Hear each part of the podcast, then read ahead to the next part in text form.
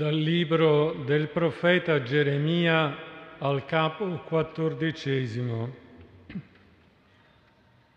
Tu riferirai questa parola: i miei occhi grondano lacrime notte e giorno, senza cessare, perché da grande calamità è stata colpita la Vergine, figlia del mio popolo, da una ferita mortale. Se esco in aperta campagna, ecco le vittime della spada. Se entro nella città, ecco chi muore di fame. Anche il profeta e il sacerdote si aggirano per la regione senza comprendere. Hai forse rigettato completamente Giuda? Oppure ti sei disgustato di Sion? Perché ci hai colpiti, senza più rimedio per noi. Aspettavamo la pace, ma non c'è alcun bene, il tempo della guarigione ed ecco il terrore. Riconosciamo, Signore, la nostra infedeltà, la colpa dei nostri padri. Abbiamo peccato contro di te. Ma per il tuo nome non respingerci. Non disonorare il trono della tua gloria. Ricordati, non rompere la tua alleanza con noi. È parola di Dio.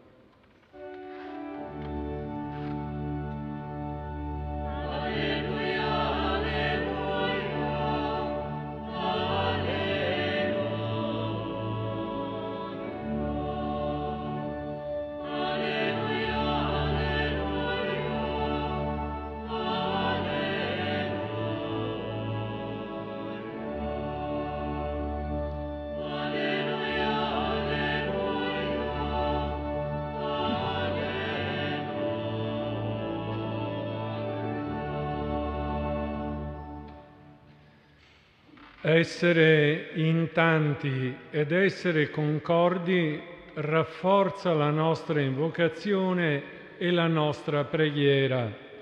Per questo, con tutti coloro che ci seguono da lontano, siamo contenti, felici, grati di accogliere tanti pellegrini dalla Germania, in particolare da Marburg, pellegrini da Wiesbaden e poi anche pellegrini dall'Austria. Insieme interroghiamo il Primo Testamento di fronte agli scenari della vita che noi, ai quali noi assistiamo, nei quali noi viviamo. C'è come una lamentazione di Geremia, un lamento dolente e profondo per il suo tempo. E infatti Geremia compare qui con il volto segnato dal pianto, di fronte a un flagello che colpiva spesso il Medio Oriente, che era la siccità, e la siccità provocava fame, e non solo la siccità, ma anche la tragedia della guerra. Dice Geremia: se esco in aperta campagna, ecco le vittime della spada. Se entro nella città, ecco chi muore di fame. Geremia è scosso dalla prova alla quale viene sottoposto il suo popolo. E la descrizione che lui fa è una descrizione drammatica, attuale, in tante regioni, in tanti paesi del nostro pianeta. Il pianto di Geremia è ininterrotto ed è un pianto per la Vergine, la figlia del mio popolo. E sappiamo che dal punto di vista biblico la Vergine, la figlia del mio popolo, e Gerusalemme stessa.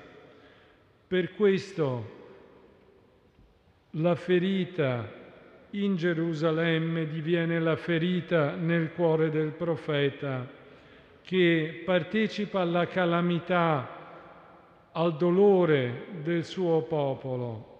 E spesso le parole di Geremia sono segnate dalle lacrime, anche per la stessa incapacità di Israele ad ascoltare il suo messaggio, tanto da fargli dire nel capitolo tredicesimo: «Se non ascolterete, io piangerò in segreto la vostra superbia. Il mio occhio verserà lacrime perché sarà deportato il gregge del Signore». Così Geremia piange per le prove a cui è sottoposto il popolo, ma anche per il rifiuto di ascoltare il messaggio che viene dal profeta. E questo disorientamento è esemplificato dal fatto che il profeta e il sacerdote, custodi della parola, si aggirano per il paese e non sanno che cosa fare. Uno dei drammi di Israele ricorrenti non è solo la spada e la siccità, ma anche il silenzio di Dio.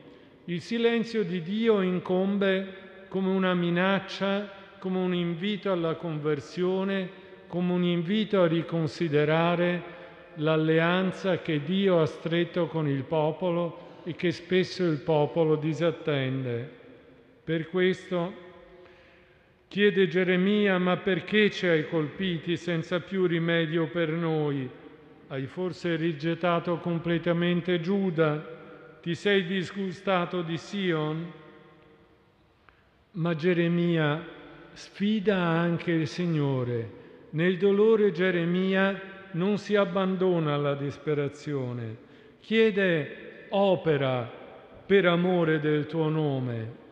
E c'è una preghiera dello Yom Kippur che anche gli ebrei oggi recitano, che dicono: «Opera per il tuo nome, se non per noi, per il tuo nome», perché il nome di Dio è alleanza con il popolo, anche quando il popolo, ogni generazione, noi stessi, possiamo dimenticarlo. Il nome di Dio è alleanza e amore per il suo popolo a volte infedele. E Dio esprime la capacità di tornare sui suoi passi. Dio è sensibile alla preghiera. È più capace Dio di ritornare sui suoi passi e di convertire l'ira in misericordia di quanto gli uomini siano capaci di convertirsi a Lui.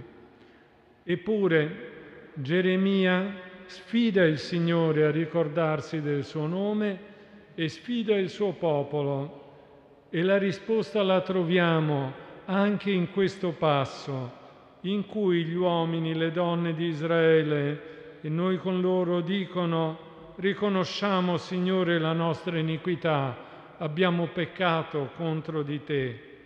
Il silenzio di Dio quindi voleva provocare una risposta nell'uomo. Il silenzio di Dio è una richiesta che noi apriamo la bocca, sciogliamo il cuore nell'invocazione e torniamo a riconsiderare l'alleanza che è sola vera protezione per Israele e per ogni generazione di credenti.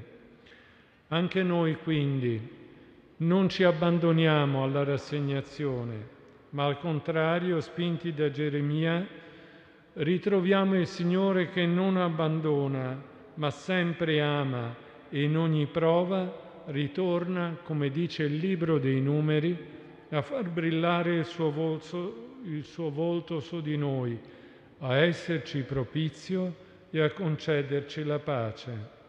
Che il Signore torni a essere propizio, riporti l'uomo all'alleanza con Lui e l'uomo nell'alleanza con Dio riconosca il fratello, la sorella come parte della stessa umanità. Ci concede il Signore di ritrovare pace, di ritrovare il suo volto anche nelle prove terribili a cui l'umanità è sottoposta spesso per essersi dimenticata lei stessa del volto di Dio misericordioso e pacifico. e così sia. Amen.